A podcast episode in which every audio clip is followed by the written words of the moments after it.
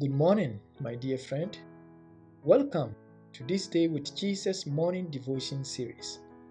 Today's devotion is entitled, Faith in Times of Faithlessness. The book of Judges closes with a strange observation. In those days, there was no king in Israel.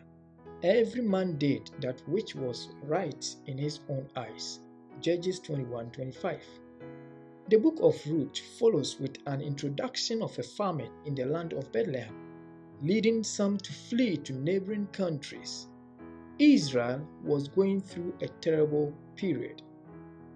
The sons of Eli appeared in the story during these tough times in Israel. Eli had retired from the priestly profession due to old age, leaving the sacerdotal responsibilities to his perverted and immoral sons. The sons of Eli did not follow the Levitical laws. They did what was right in their own eyes. They practiced greed and slept with the deaconesses of the tent of meeting. During this period of spiritual apostasy and perversion, sincere prayers were answered, while the evil activities of Pinhas and Hophni caused many to stumble. Elkanah and his wife Hannah remained steadfast in their devotion to the Lord. They offered sincere sacrifices, and Hannah's prayers for a child were answered. God kept his promise to honor those who honor him. Your faith is put to the ultimate test when everyone around you is unfaithful. Times may be difficult and situations may change, but never allow them to shake your faithfulness to God.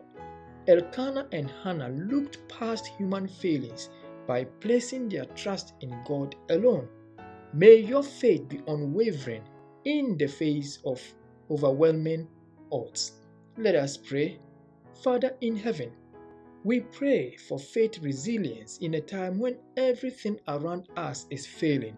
In Jesus' name we pray. Amen.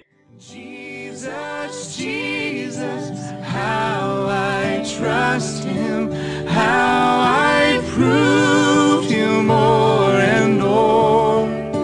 Jesus, Jesus, precious Jesus, oh for grace to trust